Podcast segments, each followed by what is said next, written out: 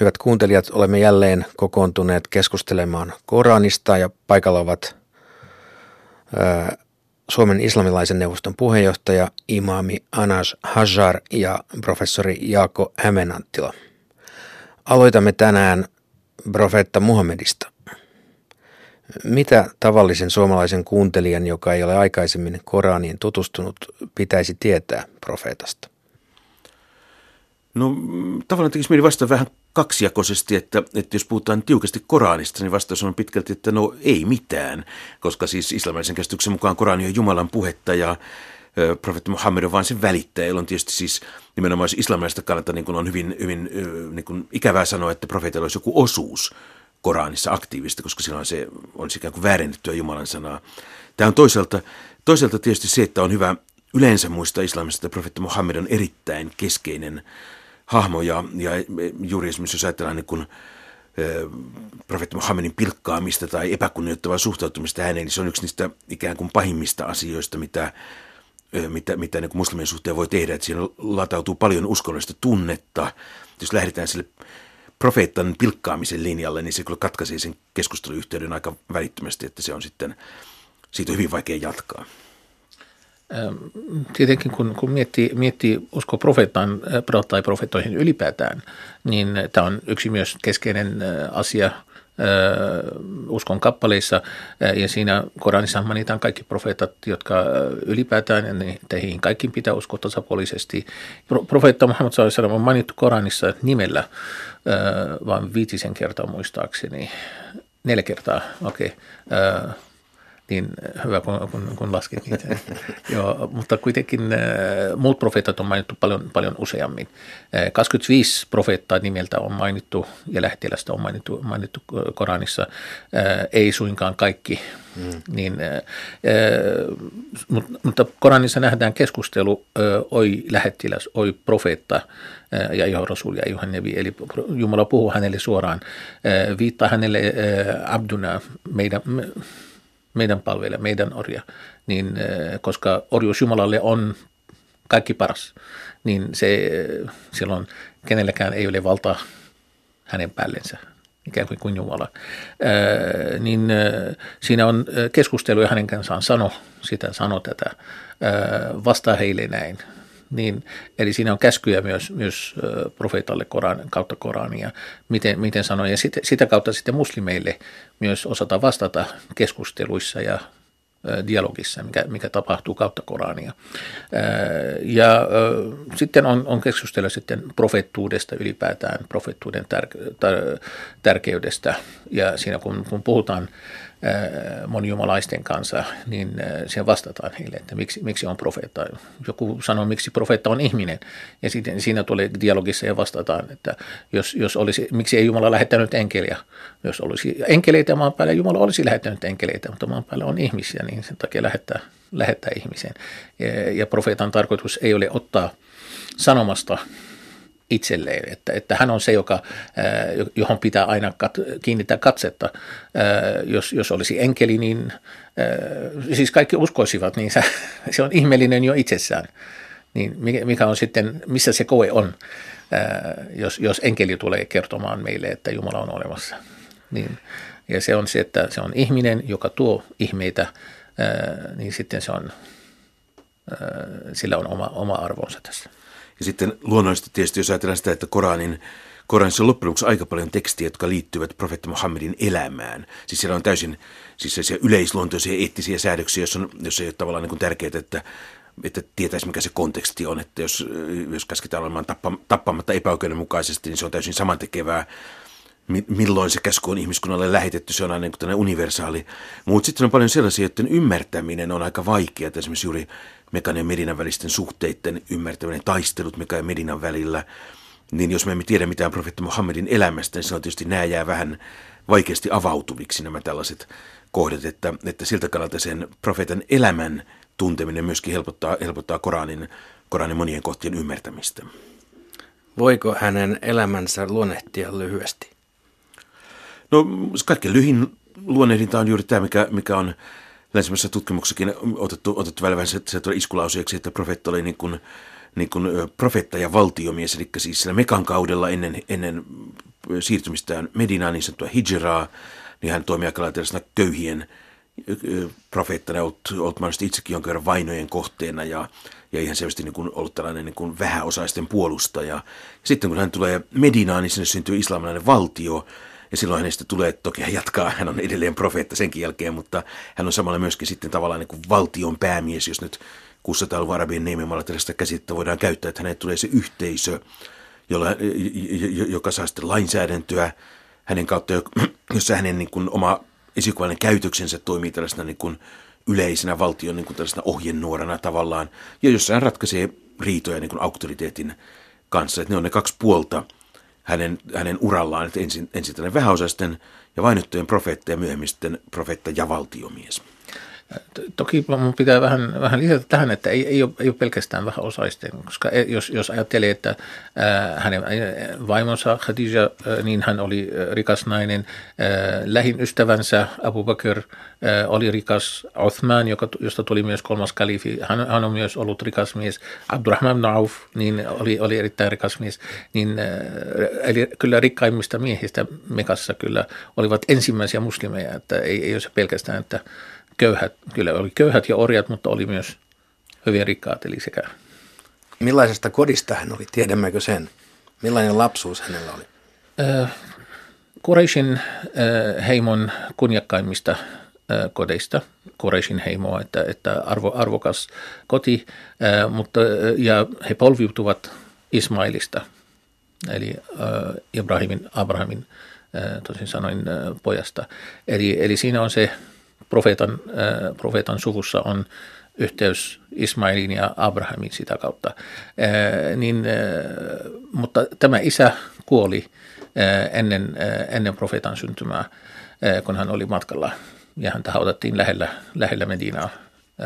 Silloin se oli nimeltään Yathrib, niin se oli palumatkalla kaparetkestä ja sitten kuusivuotiaana jo äiti kuoli, eli, eli jo aika nuor, nuoressa iässä jo orpona.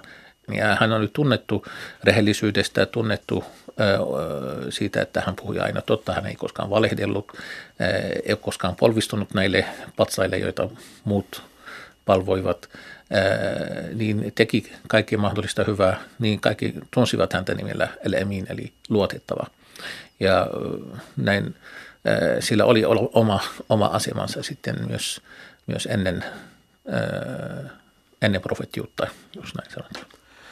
Tässä voi tietysti tuoda sitten myöskin sen tutkimuksen näkökulman, että, että juuri profeetta Muhammedin henkilöhistoria on niin islamin tutkijoiden parissa yliopistossa, niin se on ehkä se kaikkein kiistanalaisin alaisin aihe. Eli, eli on, on varmasti monia tutkijoita, jotka sanoisivat, me, sanoisivat, että me ei oikeastaan tiedetä yhtään mitään profeetta Muhammedin elämästä oikeastaan juurikaan ennen, ennen tätä hijraa muuta kuin ehkä, ehkä sitten toimi jollakin tavalla profeettana, profeettana Mekassa. Ja muutenkin, niin mitä enemmän tullaan sinne profeetan lapsuuteen ja, ja hänen sukutaustaansa, niin siinä rupeaa olemaan niin, että se tutkimuksen valtavirta on hyvin varovainen siinä ja niin lähtee ikään kuin siitä liikkeelle, että me emme oikeastaan juurikaan tiedä mitään, mitään näistä, näistä asioista, mutta toki on yksittäisiä tutkijoita, jotka on enemmän konservatiivisia, hyväksyy enemmän tuollaisen niin kuin islamisen perinteisen historiankirjoituksen mallin. Sitten toisessa päässä ne ääriradikaalit, jotka hylkäävät sen kokonaan. Jopa on siis ollut teorioita siitä, että Muhammedin olemassaolokin voidaan asettaa kyseenalaiseksi, mutta se on ehkä, en itse tutkijana menisi, menisi lähellekään näin pitkälle. Mutta kyllä se tutkijoiden valtavirta asettuu siihen, että, että, että me emme niin kuin tutkimuksellisesti mielellään kovin paljon puhu profeetan perheestä ja lapsuudesta ja tämän kaltaista asioista, koska siinä on niin, niin vähän sellaista, mitä voisi voisi niin pitää niin akateemisella kriteereillä niin kuin vuoden varmana, että siinä on parempi sitten pitää sitä niin hypoteettisena. Jatkamme yleiskeskusteluja koskien Korania ja aiheena ovat laki ja kasvatus sekä Koranin sisältämät suhteet muihin, esimerkiksi toisuskoisiin pakanoihin ja, ja muuhun maailmaankin. Minkälaatuisia jaotteluja Korani tässä suhteessa sisältää, arvoisat läsnäolijat? No Koranin maailmankuvassa ainakin ihmiset jakautuu, jakautuu muutamaan ryhmään. Että meillä on toisaalta muslimit, jotka on sitten ikään kuin se Koranin näkökulmasta niin, niin kuin me. Ja sitten, sitten erikseen on nämä kirjan ihmiset, eli ne kansat tai uskontokunnat, joille on annettu pyhä kirja, niin kuin kristityt ja juutalaiset. Ne ovat selvästi semmoinen toinen kategoria, joka islamin näkökulmasta ja Koranin näkökulmasta on lähellä islamia, että siis nämä on kaksi tämmöistä lähellä olevaa ryhmittymää. Ja sitten on tietysti ne, ne aivan kokonaan muut monijumalaiset, ne jotka, ne, jotka kieltävät Jumalaa, ne ovat sitten ikään kuin tällaisen sisäpiirin ulkopuolella. Että sen sisäpiiriin tulee mun nähdäkseni muslimien lisäksi myöskin kristityt ja juutalaiset, koska heillä on pyhä kirja. He tunnustavat Jumalan ja sieltä he muodostavat sellaisen ytimessä. Tietysti se, muslimit ovat vielä se tiukempi sisäjoukko. Niin voi sanoa, että on, on yksi tapa jaotella. Se on, se on hyvä tapa, mikä on, mikä on selvästi näkyy. Myös toinen tapa on, on päivän perusteinen jako on uskovaiset ja muut. Ja siinä kun puhutaan uskovaisista, tarkoittaa kaikki uskovaiset, jotka uskoivat heidän profeettoihinsa sinä aikaan ja noudattivat säännöt, jotka tulivat heille ja niin edelleen. Eli, eli sana uskovaiset tarkoittaa ne, jotka uskovat Jumalaan sekä lähetystöön, joka tuli heille. Sitten muut, jotka eivät uskoneet. Eli tämä on, tämä on sitten toinen jako. Ja näissä, näissä sitten ryhmissä on sitten oma, oma jaottelu, että, että siinä saattaa olla, että uskovaisia, jotka tekivät syntejä, ja sitten on, on taas ne, jotka sanoivat olevansa uskovaisia, mutta eivät olleet, eli ne tekopyhät. Ja sitten tuomiopäivän kannalta, jos puhutaan rangaistuksessa, niin tekopyhät ovat alimmassa kastissa tulessa syvimmissä paikoissa verrattuna muihin. Ja taas uskovaiset ovat ne, jotka ovat tehneet hyvin ja paremmin. Ja sitten paratiisissa niin heidän asetelmat ovat myös asteittain, että ö, parhaat on sitten lähimpänä Jumala paratiisissa ja muut ovat ö, alimpana paratiisissa ja tosiaan jos mennään Koranin ulkopuolelle, niin silloinhan tehdään myöskin islamissa aika usein ero kahden termin välillä. Meillä on muslim, eli, eli muslimit ja sitten mu'min, eli uskovat. Ja muslimit ovat niin kuin monien näkökulmien kannalta kaikki ne, jotka tunnustavat islamia. Ja sitten ne, jotka todella ikään kuin ovat sisältä, sisäistäneet uskon, ne ovat ne varsinaiset mu'min, jotka ovat sitten ikään kuin vielä valiojoukkoja siinä muslimien joukossa. Mutta tästä on monia erilaisia, erilaisia näkemyksiä kyllä.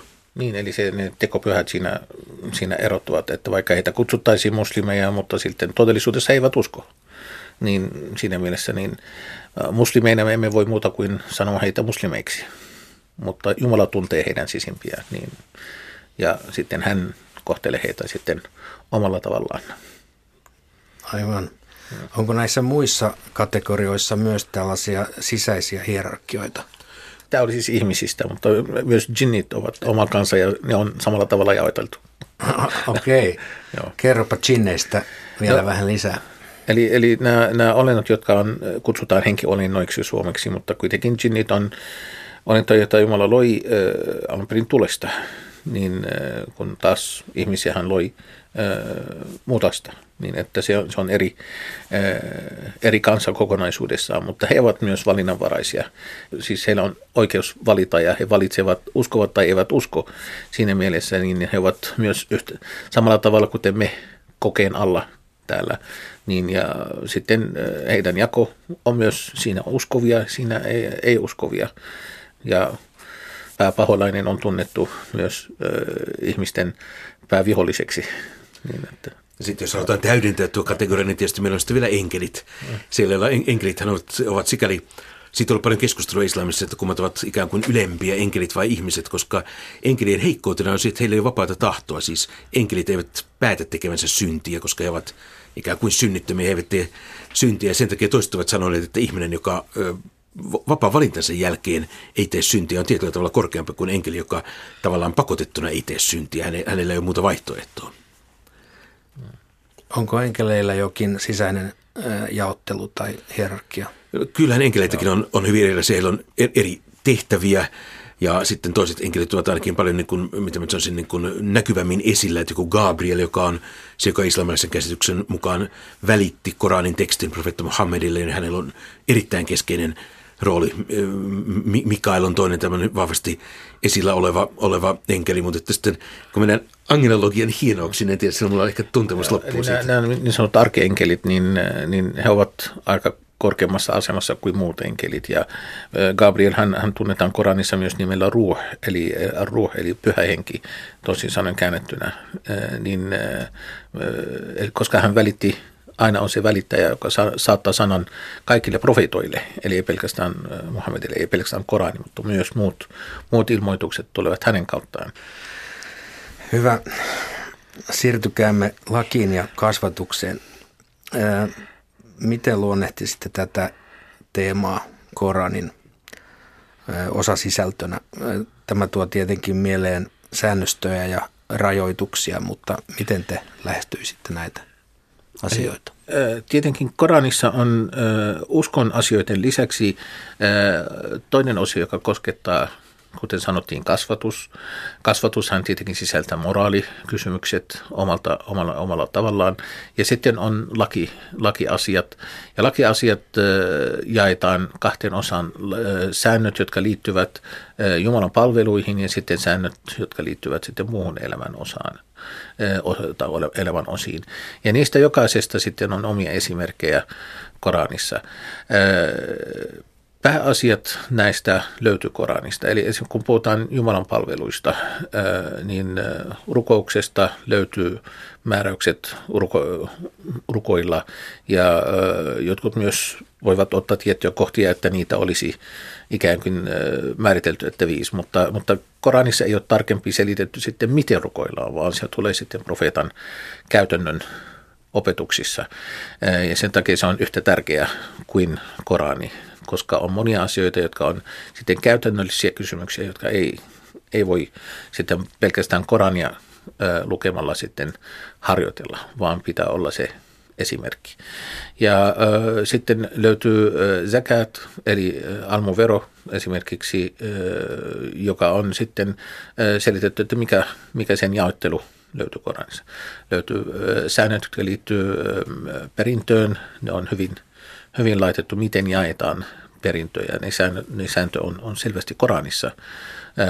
Sitten Tämä, tämä sinänsä johti, johti muuten kuriositeettina aika tarkkaan tämän matematiikan kehitykseen, koska siinä on aina nämä kolmannes ja neljännes ja kahdeksas osa ja kuudes osa ja sitten tämä johti matematiikan kehitykseen sitten, sitten jotta ollaan tarkkoja jaottelussa.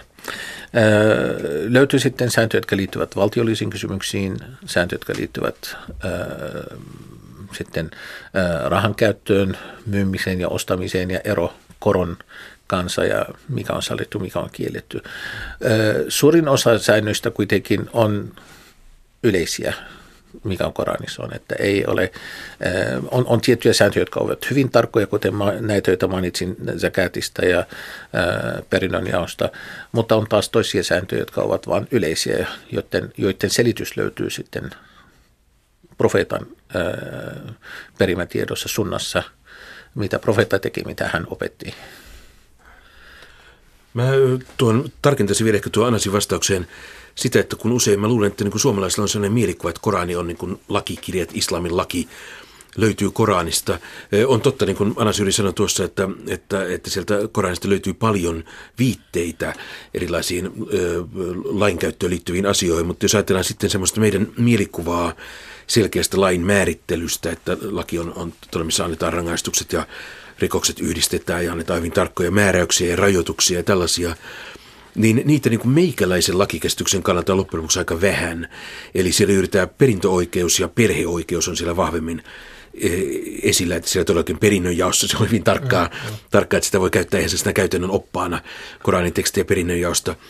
Jonkin verran perheoikeudellisia asioita, niin kuin avioero, kysymykset ja avioliitto, että kenen kanssa voisi olla avioliiton, nämä löytyy yksityiskohtaisesti – mutta jos ajatellaan sitten niin meikäläisen terminologian kannalta esimerkiksi rikosoikeutta, niin siitä löytyy joitain viitteitä, ne on hyvin todellisessa niin yleisellä tasolla, enemmän tällaisena eettisenä säädöstönä. Ja puolestaan se, mitä, mitä niin kuin Suomen lakisanan kautta niin kuin mieltäisi, niin se materiaali rikosoikeudessa löytyy lähinnä sitten näistä profeetan, profeetan perimätiedoista. Ja myöskin se, mitä Anna sanoi tuosta, tuosta Jumalanpalvelukseen liittyvistä asioista, niin se on tietysti se on islamin sharian, eli islamin lain osa, nämä ibadat, hurskauselämään liittyvät säädökset, mutta tietysti sitten meidän lakikäsityksen kannalta ne ovat niin kuin uskontoon liittyvä osa, joka ei ole laillinen osa. Eli tässä on ikään kuin kaksi lakikäsitystä, jotka on hiukan erilaisia. Ja tällaisen niin kuin länsimaalaisen lakikäsityksen kannalta, niin sillä on vain nämä pari aluetta, lain aluetta, jotka on yksityiskohtaisesti esitelty ja suurin osa lain alueista on sellaisia, että siinä pitää mennä näin profeetan perimetietoihin, jotta löytää sitä yks, yksityiskohtaista tarkkaa säädöstöä. Kasvatuksellisia kysymyksiä kuitenkin löytyy, löytyy ihan selkeä esimerkkejä Koranista. Niin kun puhutaan Josefin tarina, Josefin suurassa, niin se sisältää paljon lasten kasvatukseen liittyviä, liittyviä kohtia, mitä, mistä on, on sitten johdatettu paljon sääntöjä. Niin, eli, eli Korani siinä mielessä ei, ei samalla tavalla ole, ole kirja, missä on pykälät pykälä toisensa jälkeen, vaan siinä on ö, esimerkkejä laitettu, siinä on ö, tiettyjä kohtia, missä on selkeä sääntö, mutta on, on tiettyjä, ö, tota, kun kerrotaan tarina, niin siinä annetaan se esimerkki, miten toimia ja miten olla toimimatta. Ö, eli ö, löytyy, löytyy sellaisia kasvatuksellisia ohjeita, miten selkeästi opitaan näistä, niin että ei tosi pykälä pykälältä, kuten, kuten lakikirjasta sanotaan, koska ne on, ne on siellä täällä ää, Koranissa. Mutta kun niitä kootaan yhteensä, että nämä, nämä on ne kohdat, jotka liittyy lakikysymyksiin, tai nämä on ne kohdat, jotka liittyy sitten kasvatuksellisiin kysymyksiin, niin niitä voi koota yhteen. Ja näin sitten syntyy sitten näiden plus niiden selitysten kautta, jotka ovat profeetan käytännön elämästä, sitten syntyy se laki, lakikoulukuntien laatimat sitten säännöt ja niiden eroa, eroavaisuudet tulkintojen perusteella. Ja luonnollisesti Korania sisältää myöskin semmoista kasvatusaineista, joka tietysti niin islamilaisesta kannalta on uskonnollista, koska se on Koranissa.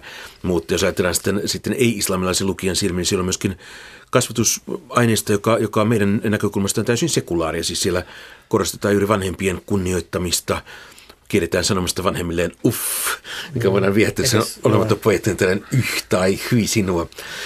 Ja annetaan ihan tällaisia siis neuvoja, jotka meidän näkökulmasta on ihan tällaisia yleispäteviä valideja, että ne ei, se ei mitenkään niin kuin liity välttämättä niin kuin meidän näkökulmasta islamin uskontoon, että ne on tällaisia yleisiä käyttäytymiskasvatusneuvoja. Sitten toki myöskin sitten niin kuin aikuisille ihmisille on kielletään väärintämästä punnuksia kauppialle, että saa pitää olla banaani vaan, täytyy näyttää sitä, mitä paljon sitä banaaneita oikeasti on. Niin sekin on semmoinen, joka on sitten Koranista löytyvä sääntö, ja se on tavallaan tietysti muslimin näkökulmasta uskontoa, koska se on Korania, mutta meidän näkökulmasta se on vain yleinen eettinen, eettinen ohje. Ohje rehelliseen kaupankäyntiin. Rehelliseen kaupankäyntiin. Korania koskevat keskustelut etenevät nyt Koranitarinoihin. Onko niin, että Joosefin tarina todellakin on ainoa yhtenäisenä, yhtäjaksoisena esiintyvä tarina Koranissa? Kyllä näin on, että Koranin normaali kerrontatyylihän on se, että kerrotaan niin pieniä episodeja, kerrotaan kerrotaan vaikkapa Aadamin, Aadamin syntiin lankeus, mutta sitten ei kerrota kovin paljon sitä pitemmälle, mitä sitten tapahtuu. Kerrotaan Mooseksesta Egyptissä muutamia asioita, mutta sitten loppuosa mahdollisesti tulee jossain muualla päin Korania ja usein, että myöskin toistetaan, siis sama episodi kerrotaan useampaan kertaan eri puolilla Korania. Et Joosef on oikeastaan ainoa, jonka tarina kerrotaan alusta loppuun ja vielä todella kattavasti. Eli toki meillä on jotain sivuhenkilöitä, jotka esiintyy ainoastaan yhdessä kohtaa, mutta sekin on hyvin semmoinen katkelmallinen episodinen tavasti se kerrontatyyli.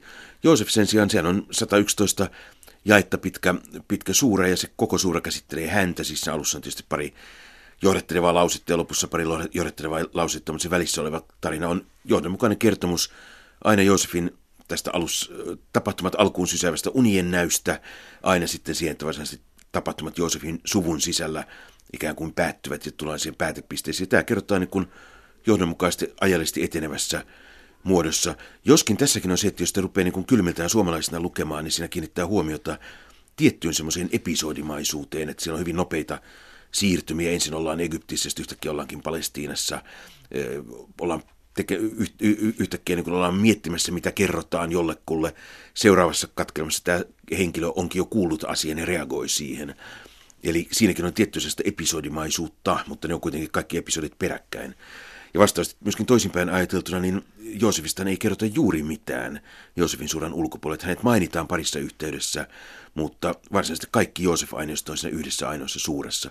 Vertaa Moosekseen tai Abrahamiin, en ole koskaan laskenut, mutta siis molemmat, molemmat esiintyy varmaan monissa kymmenissä suurissa ja kaikissa vain suhteellisen lyhyitä katkelmia.